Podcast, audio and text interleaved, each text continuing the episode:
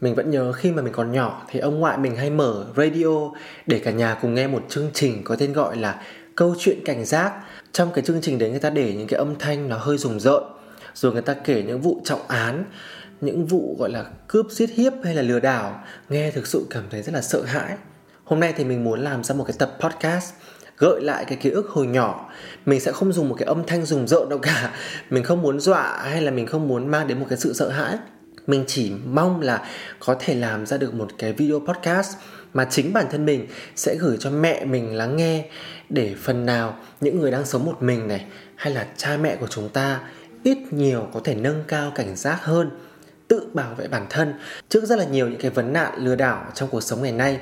Bây giờ mình sẽ cùng đến với tập podcast có tiêu đề là tẩy não và làm sao để ta không bị lừa đảo mình xin bắt đầu câu chuyện này bằng một cái video ở trên kênh YouTube Hà Mạnh của mình. Đây là một trong những video có lượt view cao nhất và cho đến ngày hôm nay vẫn được rất nhiều người vào theo dõi mỗi ngày và để lại comment. Đấy là câu chuyện mình kể về việc mình bị lừa đảo 200 triệu qua điện thoại thì có rất nhiều người đã nhảy bổ vào xem và để lại những cái comment rất là nặng để mà, gọi là, lăng mạ mình á người ta nói là chỉ có những người tham lam hay là quá ngu ngốc thì mới bị lừa đảo thôi và thực tế mình cũng tin là những người để lại những cái bình luận mà nó rất là nặng nề như thế, họ cũng không xem cái video đó. Và cũng có một cái câu chuyện mà dẫn ra ngay từ trong cái vlog đó của mình thôi là bản thân mình là người đã bị tẩy não, nhưng mình cũng tẩy não được một bộ phận người tin rằng mình đã thực sự bị lừa đảo 200 triệu. Trong khi thực tế thì nó không phải là như vậy. Thế thì bây giờ chúng ta hãy cùng thử tìm hiểu về cái thuật ngữ tẩy não là gì mà chắc chắn là chúng ta cũng từng nghe qua rồi, chỉ là chúng ta không biết là mình đã bị tẩy não bao giờ hay chưa mà thôi. Và mình sẽ đi đến một cái khái niệm về tẩy não theo cách định nghĩa rất là đơn giản, rất là dễ hiểu của bản thân mình. Tẩy não là khi bạn hoàn toàn tin tưởng vào một thông tin nào đó mà không cần kiểm chứng. Nó chỉ đơn giản vậy thôi các bạn. Bạn rất rất tin một cái điều gì đó mà bạn bỏ qua luôn cái thao tác là đi kiểm tra xem thông tin đấy là đúng hay là sai. Thế thì bây giờ chúng ta cùng ngẫm lại xem cuộc đời của chúng ta có bao nhiêu cái thông tin mà chúng ta chỉ cần nghe một lần là chúng ta tin răm rắp, chúng ta không cần biết tính đúng hay là sai. Và thực tế mà nói thì tất cả chúng ta đều bị tẩy não. Chỉ cần bạn có khả năng nghe, khả năng đọc và khả năng xem thôi là bạn đã bị tẩy não rồi có thể là bạn sẽ không tin điều này. Bạn tin vào bản thân bạn cơ.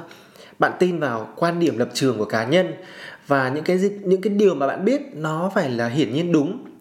Chứ không có một cái lý do gì bạn lại bị dẫn dắt về tâm lý hay là bạn bị tẩy não cả. Thế thì bây giờ sẽ có một cái ví dụ cực kỳ đơn giản để cho bạn hiểu là từ khi chúng ta mới đi học ấy, chúng ta đã bị tẩy não rồi. Mình là một học sinh chuyên văn và mình học chuyên văn trong vòng 7 năm vì mình yêu thích cái bộ môn này và mình cảm thấy đây là bộ môn mà mình tự tin và mình giỏi nhất. Nhưng mình cũng phải công nhận một điều rằng là đây cũng là một cái bộ môn mà nó mông lung nhất. Nó không có giới hạn, nó không có ranh giới rạch ròi giữa đúng và sai bởi vì thực ra là quan điểm của chúng ta khi mà chúng ta sáng tác ra những cái câu văn hay là khi mà chúng ta cảm thụ một tác phẩm văn học thì nó rất là khác nhau mà đã nói là cảm thụ thì mỗi người sẽ có một cách hiểu riêng, có tình cảm riêng. Không thể nào cùng một tác phẩm văn học mà tất cả mọi người đều đồng tình, đều gật gù rằng nó quá hay, nó quá xuất sắc. Nhưng mà nhiệm vụ của môn ngữ văn là các thầy cô giáo phải biến cho tất cả các em học sinh cảm nhận được sự hay của tất cả các tác phẩm đưa vào trong chương trình sách giáo khoa. Và nó phải hay theo một công thức chung. Tức là ví dụ cùng một bài thơ, nó có bao nhiêu cái ý hay là các em phải học thuộc hết thành những cái ý chính, những cái gạch đầu dòng. Và khi các em tham dự vào các cuộc thi, các em phải nói ra được hết những cái ý hay mà thầy cô giáo đã dạy. Mình cảm thấy như là cái cách dạy đó nó làm sai đi cái tinh thần của việc học môn ngữ văn. Mặc dù mình biết ơn bộ môn đó cho mình nghề nghiệp ngày nay, nhưng mình rất lấy làm tiếc rằng thời học sinh của chúng ta và thậm chí cho đến ngày nay, chúng ta đã bị học theo một cách tẩy não, là có một công thức chung và không được phép lệch chuẩn lấy ví dụ một tác phẩm văn học là bài thơ đàn guitar của Locke của nhà thơ Thanh Thảo. Trong bài thơ đấy thì nhà thơ có đưa vào những cái câu ở cuối bài thơ là lila lila lila tức là các bạn chỉ thấy có vài chữ lila đấy thôi. Thì làm sao để chúng ta là một góc nhìn của một người đọc bài thơ mà chúng ta biết được cái lila đấy là cái gì, đúng không? Nhưng mà ở góc độ của một người học chuyên văn mà tham dự vào những kỳ thi học sinh giỏi văn á thì những cái từ lila đấy nó là những cái ngữ nghĩa vô cùng cao siêu mà phải nói là đầu óc của nhà thơ thanh thảo, gọi là, ở một cái đẳng cấp nào đó mới có thể nghĩ ra được những cái từ lila đó. Mình vẫn nhớ như in là cô giáo dạy có hai cách hiểu về cái từ lila và khi phân tích, các em phải phân tích cả hai hướng. Lila thứ nhất là âm thanh của tiếng đàn guitar và lila thứ hai là lila là tên của loài hoa màu tím tên là hoa lila ấy các bạn. Thế lúc đấy thì mình cũng bảo là, thế tại sao mà chỉ ngồi đọc bài thơ này thôi mà biết là lila là tiếng đàn guitar?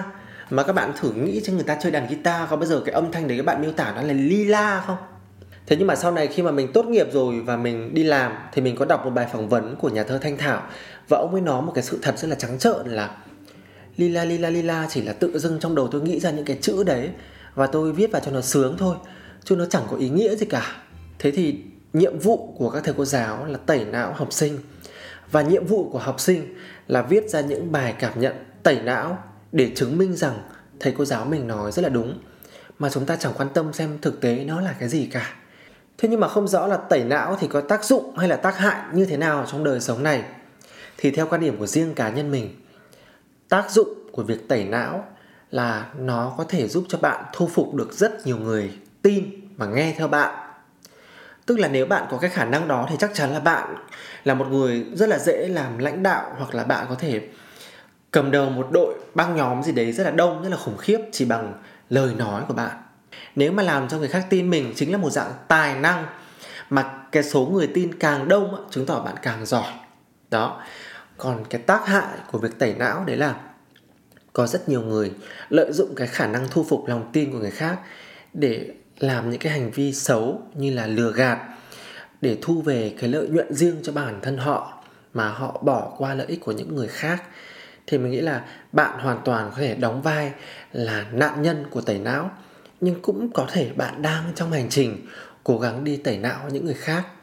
Vậy thì bây giờ chúng ta hãy cùng đi qua mỗi một cái câu chuyện mà mình đã trải qua trong cuộc đời để xem là việc tẩy não nó đã mang đến một cái sai lầm và một cái bài học đắt giá như thế nào trong hành trình sống đối với bản thân mình nhé.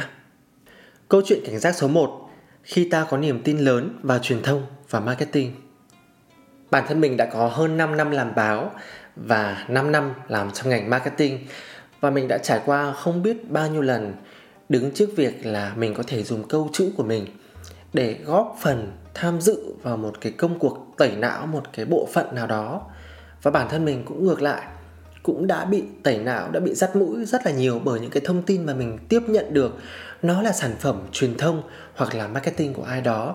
Bây giờ, mình sẽ lấy một cái ví dụ trong hành trình làm báo của mình nhé thời gian mà mình còn sống ở hà nội thì mình làm cho một tòa soạn báo điện tử. Và đây là một cái trang tin hàng đầu việt nam dành cho cộng đồng chị em phụ nữ. Và những cái nội dung phụ nữ thì nó sẽ luôn luôn có một cái mảng là làm đẹp.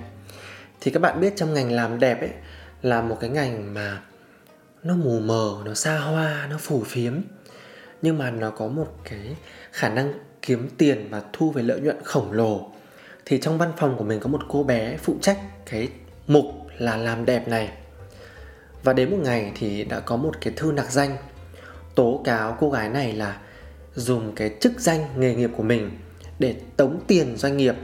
Và doanh nghiệp đó là một đơn vị làm đẹp ngay lập tức là cô gái này đã bị đuổi việc và cái trường hợp này đã được truyền thông cho cả công ty để chúng ta coi đó là một cái bài học sâu sắc. Và khi mà mình biết được trong cái lá thư mà cô này đã dùng để tống tiền các doanh nghiệp ấy, cô ấy đã nói là, tôi đang có trong tay những chứng cứ bất lợi cho doanh nghiệp của bạn. Và nếu bạn muốn bảo vệ lợi nhuận, bảo vệ hình ảnh, bảo vệ thương hiệu của bạn, thì bạn phải đưa tiền cho tôi. Thì tôi sẽ viết những bài báo tốt cho doanh nghiệp của bạn. Còn nếu không thì tôi sẵn sàng tung ra những cái chứng cứ bất lợi này và nó có thể triệt đường sống của doanh nghiệp, của anh, của chị, của bạn luôn.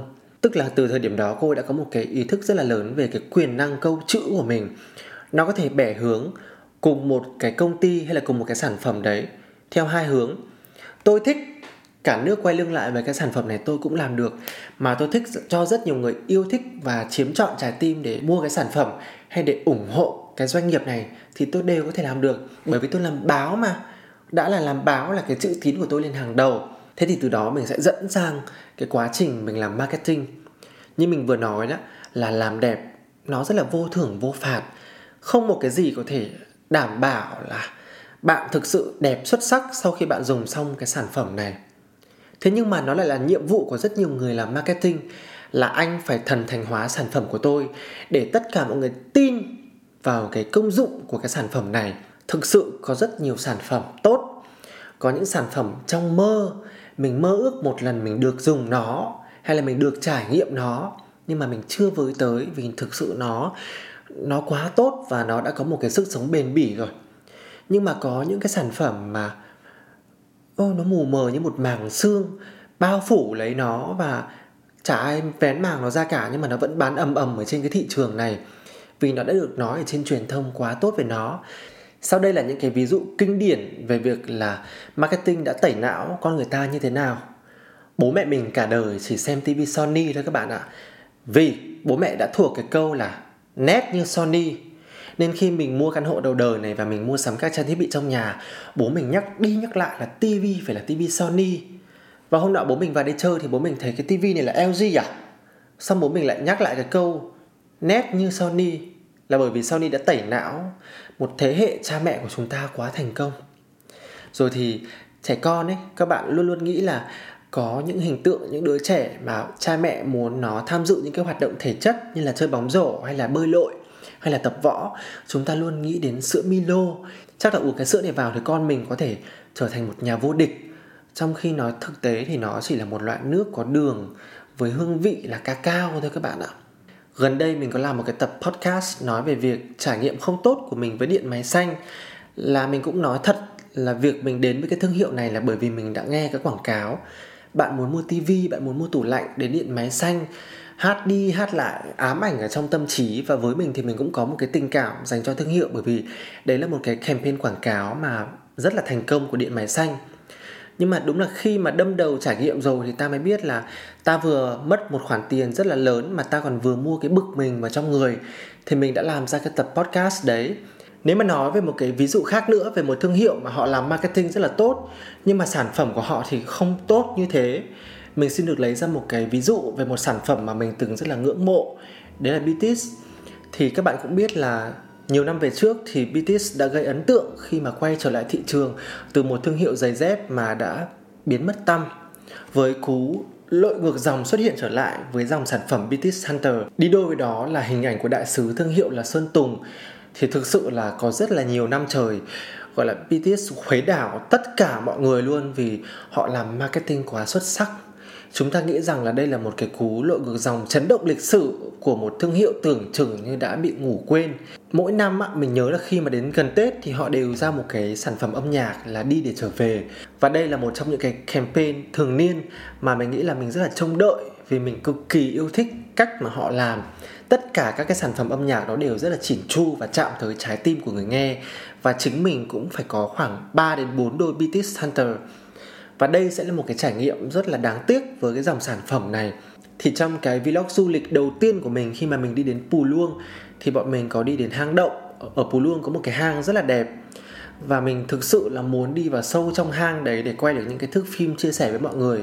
Nhưng mà rất là tiếc là lúc đó thì cậu bạn đi cùng mình mang một đôi BTS Hunter.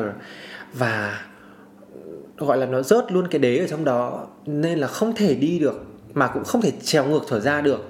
Thế tức là cái sự tai hại của một cái đôi giày nó đến cái mức độ như thế. Và từ đó thì mình phát hiện ra là không chỉ riêng cậu em đi với mình đâu, mà cái việc đang mang British Hunter mà nó rơi cái đế ra ấy, là nó xảy ra như cơm bữa với rất nhiều người. Chắc chắn là một cái thương hiệu dù cho có marketing thành công đến mấy, có xuất chúng đến mấy, nhưng mà cái chất lượng sản phẩm nó không tương xứng, thì cũng sẽ đến lúc họ sẽ bị người dùng quay lưng nên nếu có thể hạn chế tối đa việc mất tiền cho những cái sự ngu phí này, thì hãy tham khảo những người đi trước chúng ta, những người cũng đã từng bỏ tiền ra dùng những cái sản phẩm mà chúng ta khao khát có được đó. Đọc thật kỹ, tìm hiểu thật kỹ để hạn chế tối đa có thể thôi. Còn mình nghĩ là đã sống trong cuộc sống này, đã có nhu cầu mua sắm, thì chắc chắn là chúng ta chấp nhận việc chúng ta sẽ mất ngu phí trong đời. Câu chuyện tiếp theo mình muốn chia sẻ đấy là khi ta có một cái niềm tin mãnh liệt vào điều mà ta muốn tin. Tức là các bạn có thể đọc thật là chậm rãi cái câu này và các bạn suy ngẫm nhé. Người ta chỉ tin cái mà người ta muốn tin. Có rất nhiều tình huống trong cuộc sống này, bạn cãi nhau, bạn tranh luận với một ai đó để bảo vệ cho lý tưởng, cho điều mà bạn rất tin, bạn muốn tin và bạn khẳng định chắc nịch điều đó là đúng vì thế nên bạn sẵn sàng fighting với những người khác để bảo vệ cái lý tưởng này của mình thế thì bây giờ mình xin được lấy một cái ví dụ rất là trực quan về một câu chuyện xảy ra gần đây đó là vụ bốn nữ tiếp viên hàng không của Vietnam Airlines bị bắt khi mà đi từ Pháp về Việt Nam và trong hành lý của bốn người này thì có chất cấm. Thế thì ở đây ngay khi hình ảnh bốn cô gái này lập biên bản và bị chụp hình lại đăng lên trên mạng ấy, thì có rất là nhiều những cái luồng ý kiến. Trong đó nổi bật lên hai cái nguồn thông tin mà gọi là đánh nhau chăn chát luôn. Nguồn thứ nhất thì người ta dựa trên những cái gọi là cơ sở luật pháp. Họ tìm hiểu những cái điều khoản bao nhiêu của những cái dự luật nào để nói rằng trong bốn cô này thì chắc chắn là sẽ có ba cô là trung thân và một cô tử hình. Và những cái thông tin đấy khiến cho cái sự việc này nó nặng trình trịch lên. Nó làm cho xã hội kiểu như là mọi người không không thể hiểu được là tại sao có những người là làm trong nghề, tức là phải có kinh nghiệm đi bay, mà lại ngây thơ, cầm đồ hộ với cái mức chi phí là 10 triệu đồng để rồi mất cả cuộc đời. Thế còn một cái chiều hướng ngược lại thì có rất là nhiều người nghĩ rằng các cô này chỉ là nạn nhân thôi và tin tưởng vào sự nghiêm minh của pháp luật, nhưng cũng hy vọng rằng sẽ vẫn có một cái cánh cửa mở ra cho những cô gái này nếu như họ chỉ là những nạn nhân thôi. Thì dựa những cái nguồn thông tin mà nó tới vô vập như thế thì chúng ta cũng chỉ là những người tiếp nhận. Và chúng ta không biết là mình nên đi theo cái chiều hướng như thế nào. Nhưng mà mình tin chắc chắn rằng những người mà dám đăng một cái status nói về cái câu chuyện này, với cái quan điểm của họ, với cái sự tranh luận của họ thì chính là bởi vì họ mong muốn cái kết cục nó sẽ đi theo cái chiều hướng đó. Tức là có những người thực sự muốn thấy những cái cô gái này bị trừng phạt một cách nặng nhất, thì họ sẽ tìm mọi lý lẽ, mọi cái câu chuyện pháp luật, mọi cái ví dụ về những bộ phim mà họ đã xem để phân tích sự việc. Nhưng có những người bày tỏ sự thương cảm vì họ thực sự cảm thấy tiếc cho bốn cô gái xinh đẹp và phải nói là họ bình thường như chúng ta. Cảm thấy tiếc vì có thể là một phút sai lầm, một sự nông nổi, nhưng mà họ vẫn mong là sẽ có điều kỳ diệu hay là sẽ có một cái cánh cửa khác đến với những cái cô gái này thì họ mong như thế nên họ sẽ nhìn nhận sự việc theo cái chiều hướng đó. Thành ra là cái câu nói mà người ta chỉ tin, cái điều người ta muốn tin, nó chính là dùng để lý giải vào trong tất cả những cái sự việc của cuộc sống này. Khi chúng ta không đủ cơ sở dữ liệu, chúng ta không thể áp dụng tư duy phản biện được, chúng ta không thể nhận định được tình huống đó là đúng hay là sai, chúng ta chỉ nghe trái tim mách bảo thôi và chúng ta sẽ tin răm róc vào điều mà chúng ta mong muốn cái kết quả đó nó sẽ xảy đến. Tâm lý của con người đôi khi cũng giống như một toa tàu. Ta chỉ việc lao thẳng theo những cái toa tàu khác về phía trước bởi vì ta thấy xung quanh tất cả mọi người đều làm như thế, thì ta cũng không biết là cái điều đấy nó là đúng hay là sai, mà chỉ là đám đông làm như thế nên là ta hành động theo. Hay là bây giờ thì có một cái thuật ngữ khác gọi là FOMO, dành cho những cái câu chuyện, những cái tình huống chúng ta cảm thấy là mình đang bị bỏ lại khi tất cả mọi người đều đang theo một cái trào lưu nào đó. Mà nếu bây giờ mình không chạy theo những cái người đó thì thứ nhất là mình bị lỡ nhịp so với thời đại. Thứ hai là có thể là mình đánh mất rất là nhiều những cái cơ hội, những cái khả năng sinh ra lợi nhuận hay là những cái lợi ích cho cái cuộc sống của mình. Vì thế nên là ta cứ phải ba chân bốn cẳng chạy theo. Trong cái giai đoạn mà mùa dịch ấy các bạn, thì mình cũng nghĩ là đấy là cái giai đoạn nở rộ của việc mọi người chơi những cái đồng tiền ảo ấy trên những cái ứng dụng mà thực tế thì pháp luật Việt Nam cũng chưa công nhận. Bởi vì thời điểm đó thì những cái đồng tiền ảo này nó lên cái giá trị cao ngôn ngút. Bạn bỏ tiền ra mua ngày hôm nay thì ngày hôm sau bạn đã có thể thu lời hàng chục triệu đến hàng trăm triệu rồi. Và khi thấy có những người thực tế, có thật trong đời sống của chúng ta, những người xung quanh ta, người ta thu về lợi nhuận dễ như trở bàn tay như thế thì chúng ta cũng sốt ruột, đứng ngồi không yên. Làm sao ta có thể bỏ lỡ cái dịp kiếm tiền hiếm hoi này? Cái cơn sốt đó ấy, nó lên đến đỉnh điểm. Và sau đó là một cú trượt dốc thảm hại kéo dài khiến cho chính bản thân mình và rất nhiều người bây giờ nhìn lại cái khối tài sản đấy. Có những cái khoản đầu tư bỏ ra mà bây giờ nó vẫn lỗ từ 80 tới 90 phần trăm. Và ngậm đắng nuốt cay nhìn mình đang bị thâm hụt một cái số tiền rất là lớn mà cũng không biết phải làm thế nào bởi vì nó nằm ở trong một cái ví tiền điện tử đó. Bây giờ cũng không dám cắt lỗ mà cũng cảm thấy là không biết bao giờ mình mới có thể phần nào gỡ lại được những cái gì mà mình đã mất. Đó chính là một cái giá phải trả rất lớn của việc FOMO, của việc chạy theo một đoàn tàu. Thì thực tế, cái lỗi là do chính bản thân ta đã quá tin vào cái điều mà ta rất tin là sẽ mang đến một cái tín hiệu tích cực. Thực tế thì nó khác hoàn toàn. Câu chuyện cảnh giác tiếp theo là khi chúng ta đang yếu ớt mình sẽ quay trở lại với cái tình huống là cái cuộc gọi qua điện thoại mà mình đã tạo dựng được một cái vlog là mình bị lừa 200 triệu đồng đó. Thực tế thì phân nửa đầu của cái vlog đó đúng là mình đã tin răm rắp vào cái cuộc gọi đó. Và mình cũng đã từng tự lý giải cái tâm lý của mình trong hoàn cảnh đó là bởi vì lúc đó mình đang rất là yếu ớt. Mình sống trong một căn phòng chỉ có mười mấy mét vuông, mình không được ra khỏi căn phòng đó vì sợ covid sẽ ập đến tất cả những cái nỗi hoang mang, lo sợ và cái tâm lý dài ngày ở trong một căn phòng ấy, với một cái xã hội đóng băng, nó khiến cho ai cũng lo lắng, sợ hãi vì chưa ai có kinh nghiệm đối diện với cái điều đó cả. Nhưng mà hoảng sợ hơn nữa khi bạn chưa có một cái mũi vaccine nào mà số người mắc bệnh và số người chết quanh bạn thì cứ tăng lên qua mỗi một ngày. Mình nghĩ là cả đời mình chưa bao giờ trải qua cái nỗi sợ về tâm lý lớn như thế và cái cuộc gọi đấy nó đến, nó đã bắt đúng vào cái tâm lý sợ hãi đó khi mà cái cú nặc danh đó nói rằng đây là cuộc gọi từ bộ y tế. Và có được số điện thoại thông qua việc mình đã đăng ký lên trên một cái ứng dụng gọi là sổ sức khỏe điện tử. Thế thì mình nói thật với các bạn, trong cái tình huống đấy có bao nhiêu người đã bị lừa, bao nhiêu người tin răm rắp. Chỉ vì tôi đang rất yếu ớt và tôi đang chờ một cái tia sáng nó đến với cuộc đời tôi trong cái thời điểm này. Chúng ta không bao giờ có thể nhìn ở bên ngoài và đánh giá tình huống và nghĩ là tôi luôn luôn tỉnh táo. Còn những cái người mà bị lừa ấy là ngu xuẩn, là thiếu kinh nghiệm, thiếu hiểu biết, hay là vì lòng tham, hay là vì một cái lý do gì đó. Không đâu các bạn ạ. Có những người bị lừa đến hàng tỷ đồng. Thế theo các bạn, những người người ta có khả năng kiếm được tiền tỷ thì đầu óc của họ là ở cỡ nào? Mà người ta cũng vẫn có thể là nạn nhân của lừa đảo. Nên là đừng bao giờ chủ quan đừng bao giờ quá tin vào cái sự tỉnh táo của bản thân. Mình không dễ gì bị tẩy não. Và cũng không chắc là mình có thể bảo vệ được cho riêng mình và còn những người thân trong gia đình của mình thì sao? Và bằng chứng là những người bạn của mình cũng có cha hoặc mẹ đã từng bị lừa đảo. Và gần đây các bạn cũng sẽ thấy là có rất nhiều người đăng lên một cái kiểu lừa đảo mới là gọi điện thoại cho những người làm phụ huynh học sinh và nói rằng là con của anh chị bị tai nạn, đang cấp cứu ở trong bệnh viện trợ rẫy với cái gì đó. Và anh chị chuyển ngay tiền để em làm thủ tục viện cho cháu. Nhưng cũng có những người họ bị lừa thật.